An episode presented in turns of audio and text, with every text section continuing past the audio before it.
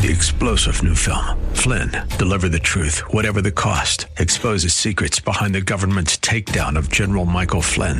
Flynn knew what the intel world had been up to. He ordered the first audit of the use of contractors. This set off alarm bells. He told the truth. He was the most dangerous person for Donald Trump to hire. They had to get rid of Flynn.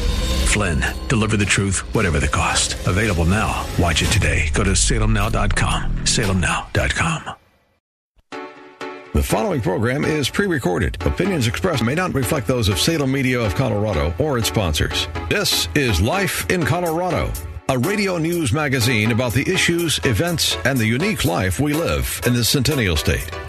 Hello and welcome to Life in Colorado. Hi, I'm your host, Luis Gonzalez. I am excited to speak today with Tamara Ryan, CEO of the Women's Bean Project. Hello, Tamara. How are you? Hi, it's great to talk with you. So, Tamara, your organization helps chronically unemployed uh, women get back into the workforce, correct? Yes, exactly.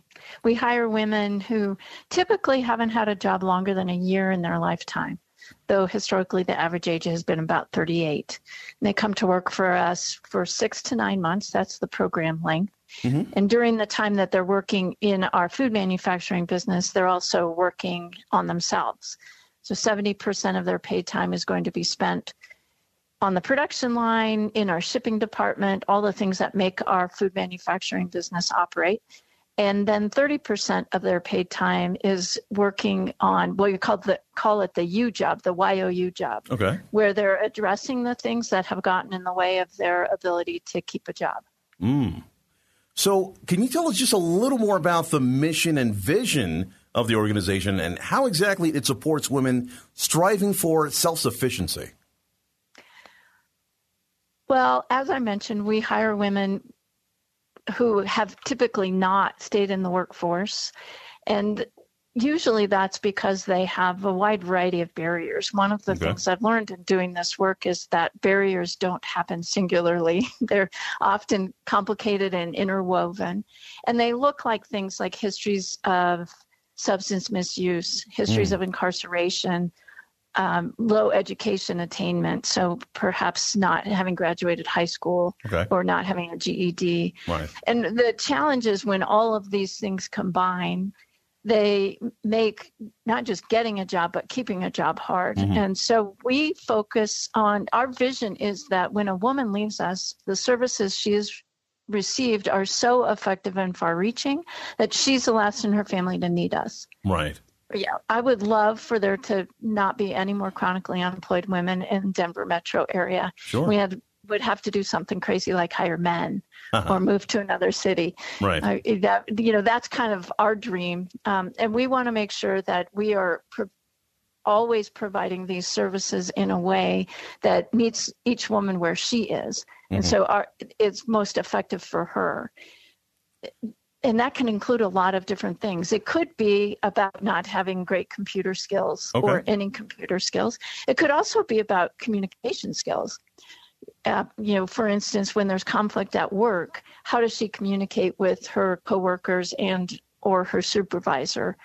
Um, so it's we really try to be very well rounded and address the whole person. Because the reality is, and I think the pandemic helped us realize this, that we bring our whole selves to work. Right. Exactly. And so uh, if we can not only address the the skills like computer skills or financial literacy or planning and organizing, those are all important. What is also important is how does one how is one affected by past trauma? Mm. So hmm. we do a lot of work around uh, trauma, building skills to decrease PTSD symptoms. Okay. We every woman who is in recovery develops a plan for her sobriety. Uh, we work with Colorado Mental Wellness Network. They receive peer support and then they develop a wellness recovery action plan. And so, again, those are just some examples of how we're really trying to address the whole person because she, both at Women's Bean Project and then in her future job, she will bring her whole self to work. So, when a woman has been unemployed for, let's say, several years, what finally motivates them to reach out to you? Women's Bean Project is a place I think people come when um, they recognize what they're doing isn't working anymore. Mm-hmm. So often a woman will come to us perhaps after she's been released from incarceration or when she's decided she wants to get custody of her kids back, right. when she's committed to her sobriety. So it is really a, a decision to create a different life. We're mm. not a place that someone comes to stay the same. Mm, We're right. a place to come when someone is committed to creating something different. And uh, how, how exactly does your organization specifically help women discover their talents and develop the skills necessary to join a workforce again? Well, we really try to create what we call a safe and accepting work environment. So it doesn't matter why someone comes to us. Mm-hmm. Really, what matters is where she wants to go. So from the beginning, we talk about the things that have gotten in the way previously of her ability to both get and keep employment. And then we work with each woman to set her goals for what she wants for her life. So the program is very focused on what do we need to address right now, and okay. that could be she doesn't have stable housing or she really does need a plan for to support her sobriety. Mm. It could be those kinds of things, sort of immediate needs that are about really basic uh, you know fundamental human ne- needs right and then we start focusing on where is she going so a lot of the conversation is around what would be your ideal career entry level job when you graduate Women's Bean Project. Hmm. So we're not trying to train, say, the future bean soup makers of America, because obviously that would be kind of limited. Right, sure. We're really trying to help women identify where they are uniquely skilled and talented and where their interests lie so that they can look for a job in that field. One of the ways we do that is we do an assessment called Career Scope, and it assesses both talents and interests, and then literally produces a list of possible jobs for that individual. By the time someone comes to the Bean Project, she's been told many, many times all the things she cannot do. Mm. Because with a felony background, there are lots of limitations for uh, where someone might be employed. So we focus instead on the possibilities. And that is a big part of how we help them, you know, be, sort of come into themselves. Uh, what I love is watching that process happen mm-hmm. from the day she starts working with us. And maybe she's not quite sure what's going to happen during the time she's at the Bean Project, but maybe she has a little bit of hope about what is possible.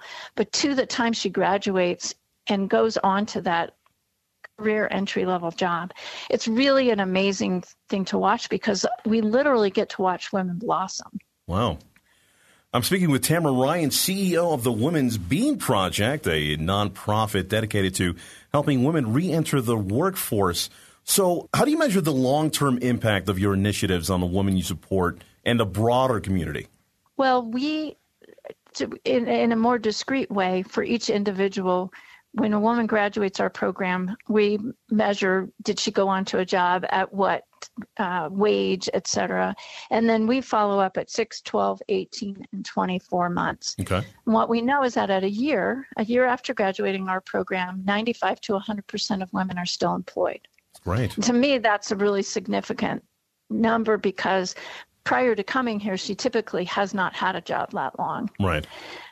And I, and I want to make sure that when she leaves us, change does stick. That we, the metaphor we use is a toolbox. So during the time she's with us, she's filling her toolbox with the tools she's going to need when she's no longer at Women's Bean Project and she's out in the community. And so we uh, do a lot of follow up and ask questions about how effective and which parts of the program were helpful to her mm-hmm. so that we know we to continue to apply that or which parts were not effective um, one of the things, for instance, we learned during the pandemic was that what we see is that at two years, two things get in the way of employment. One is she's often taking care two years post graduation, I should say.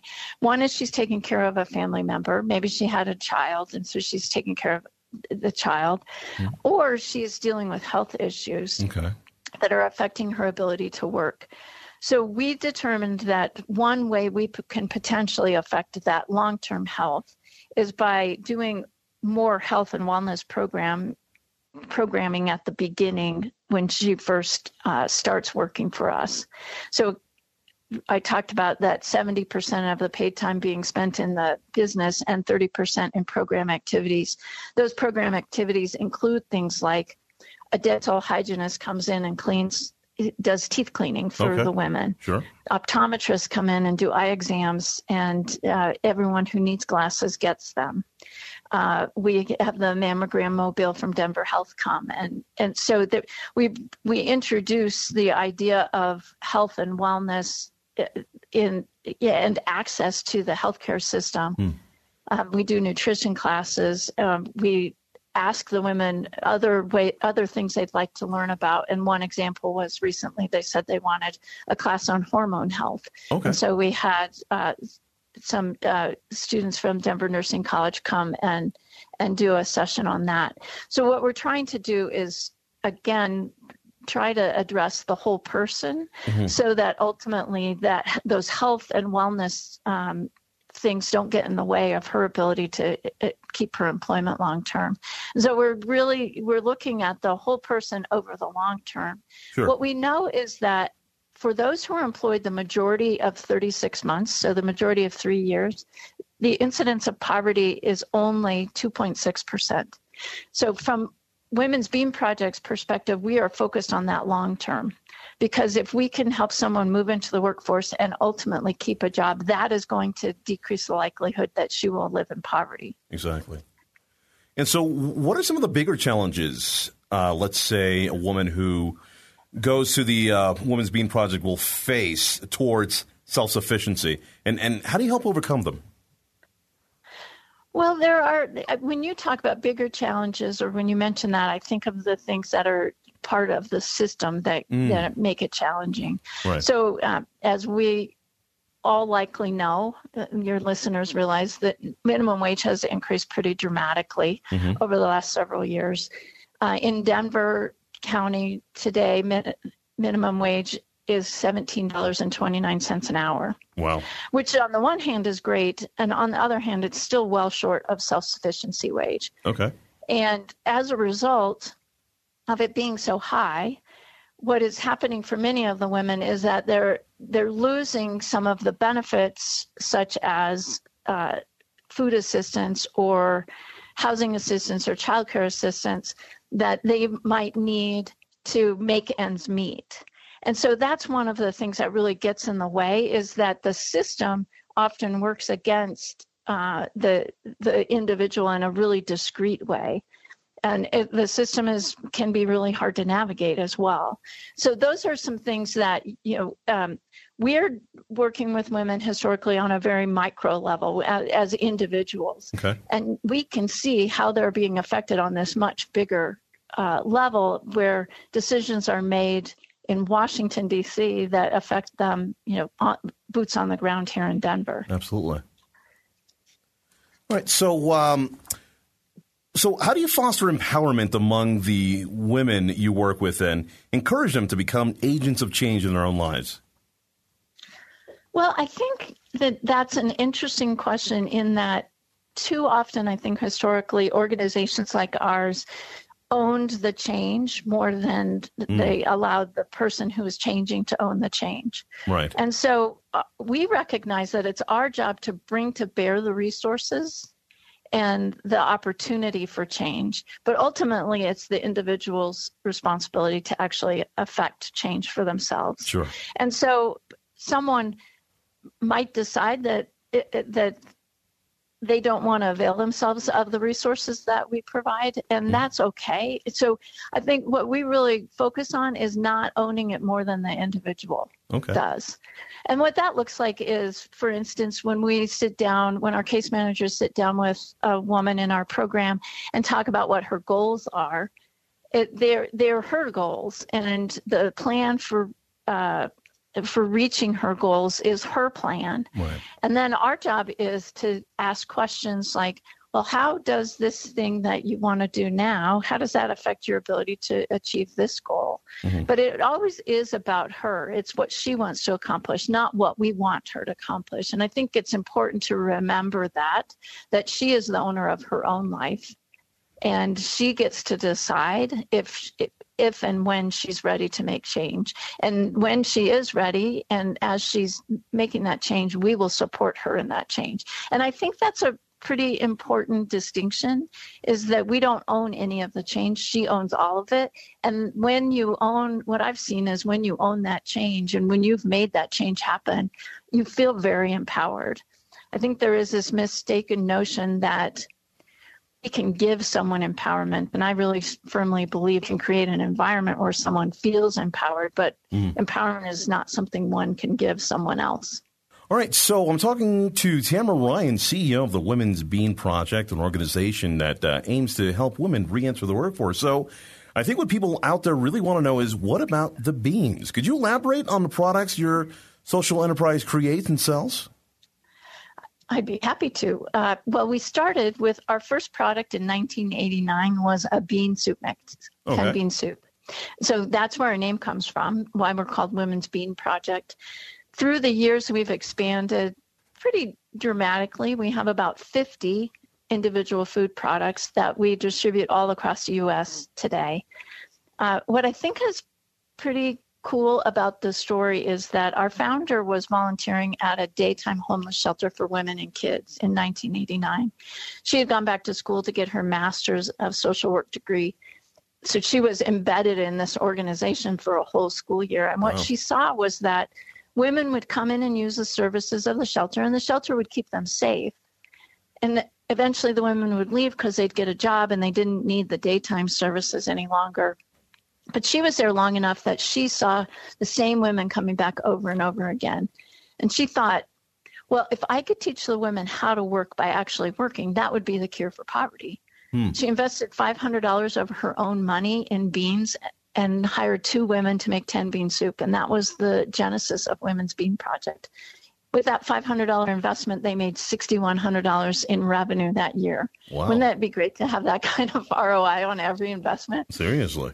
And um, and so that was the, the beginning. And one of the things I'm proud of is that we've have have adapted to the environment because in 34 years of course the world has changed around us but we're very true to that original idea that if we can help women learn the skills of working by actually working that will uh, that will be the path to changing their lives mm. and so the bean soup mix was the first then we added some bean soup mixes we have baking mixes also so we have okay. cookies and brownies and scones oh. And then um, we expanded to we have coffee because those are beans and chocolate covered espresso beans. Sure. And a whole bunch of yummy snacks. So a whole bunch of stuff that's ready to eat, like trail mix and ah. uh, raspberry gummy fish. That's one of the most popular snack items that we have. Well, and again, yeah. we we've grown from selling locally, very mm-hmm. locally. We're in every Kroger store in okay. the state of Colorado. So King Supers and City Market. We're in Safeway stores. We're in all the Whole Foods in the region. And then we're in lots of little stores where they are specialty stores for um, kitchen or 10,000 villages, sort of fair trade kinds of shops, mm. and um, all across the U.S. And then lots of ways people can buy our products online, both womensbeanproject.com, and then we have a number of different relationships with uh, with companies who sell for us. That's great. So, how can individuals and communities get involved with the organization and support the cause? We are very easy to engage with, I think. Uh, you can purchase our products either at womensbeanproject.com or we have a store at our location. We just moved to 1300 West Alameda Avenue in Denver uh, okay. about a year ago.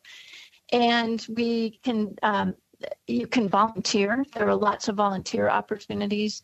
You can come for a tour on the first Friday of every month at noon. We do tours, and it's fun to see our manufacturing operation. Um, and we have hundreds of volunteers every year, so there are lots and lots of ways to get involved as a volunteer. And then, you know, we do fundraise. A portion of our operating budget is uh, raised through grants and donations okay. in addition to sales. And so we, um, and that helps support the program activities. So that's what makes the mm. fundraising really important. That gives us the ability to pay someone while she's in a computer class and to pay the instructors to come in and do yoga um, trauma informed yoga. Right. So grants and donations are also really important to us. So, do you envision expanding the reach and impact of the programs beyond Colorado nationwide? We have decided to take a more open source mentality. So when someone calls us, which happens pretty frequently, when someone calls and says, Hey, could you bring Women's Bean Project to my city? Mm-hmm. I don't think they're asking, Could you teach us how to make bean soup mix? Right. I think what they're really helping asking is, Could you help us find the programming with the business operations. And so we have adopted the attitude that we want to be very open source with the things that we've learned. I often say we have 34 years worth of mistakes we could totally help mm, others avoid. Right.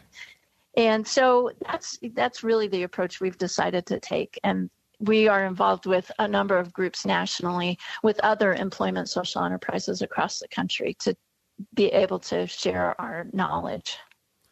That's great. So, uh, can you share any upcoming projects or initiatives uh, the organization is currently working on? Well, we were now that we're in our new building, which was a, a number of years in the making. Mm-hmm. We are updating our strategic plan, and it, within the strategic plan, a lot of what we're talking about is now that we have this new facility, it's twice the size of our old building. Right. What does what becomes possible in a building twice the size when the physical constraints of the size of the building are no longer uh, in no longer get in the way. Hmm. So we're going to be growing our business, uh, and we're also looking to do work for other companies. So if there are any, if in your listeners there are any food manufacturers who would like to outsource some of their production, we would love to talk with them. And all of this is really geared towards serving more women and making sure that as I mentioned earlier, when we do hire a woman, we provide services so effective and far reaching that she's less in her family to need us. We're also looking at ways that we might serve people in the community, women in particular, who we don't necessarily employ. And that's mm-hmm. been something that's not been possible in the past that we think could be possible now. Okay. So it's a variety of things, but it's really exciting to think about what becomes possible when when you no longer are constrained in a physical sense. All right, why don't you uh, go ahead and uh, give out that uh, website again? We you can find us at womensbeanproject.com, and we have a physical store at 1300 West Alameda Avenue in Denver. So, how's your founder's vision evolved and influence the growth and direction of the organization over the years? Well, Jossy's original, Jossy Eyre was our founder. Uh, her original vision was really based on seeing women in a homeless shelter. And that was in 1989, mm. really before we were seeing the effects of mass incarceration of women. Wow. In the last 40 years, the female inmate population grew over 800%. And so what is what we have seen in the subsequent years from our founding that um, women as they're returning back to our community, first of all, I do believe that our society judges women more harshly than men for yes. having gone to prison and leaving their children. And so we're we're a lot more focused, I think, on the trauma mm. aspects of, of how women were affected by their experiences before they come to the Bean Project. Right. Um, and we are also very focused on um, helping women develop plans for their sobriety because that tends to be the primary reason why they have been incarcerated and why they've really struggled to uh, become stable. So those were things that I think in 1989 we weren't really seeing the effects of in the way that we do today. I will say also, you know, the, the pandemic being so recent really highlighted uh, housing as a huge problem for the women we serve. So, what we're finding today is that 77% of the women who we hire are either in crisis or vulnerable in their housing, meaning that they don't have a long term stable housing situation. Right. Of course, if someone doesn't have a place to go home every night, you can't expect her to come to work every day. True. That is one of the things that we can't not address. Mm-hmm. Absolutely.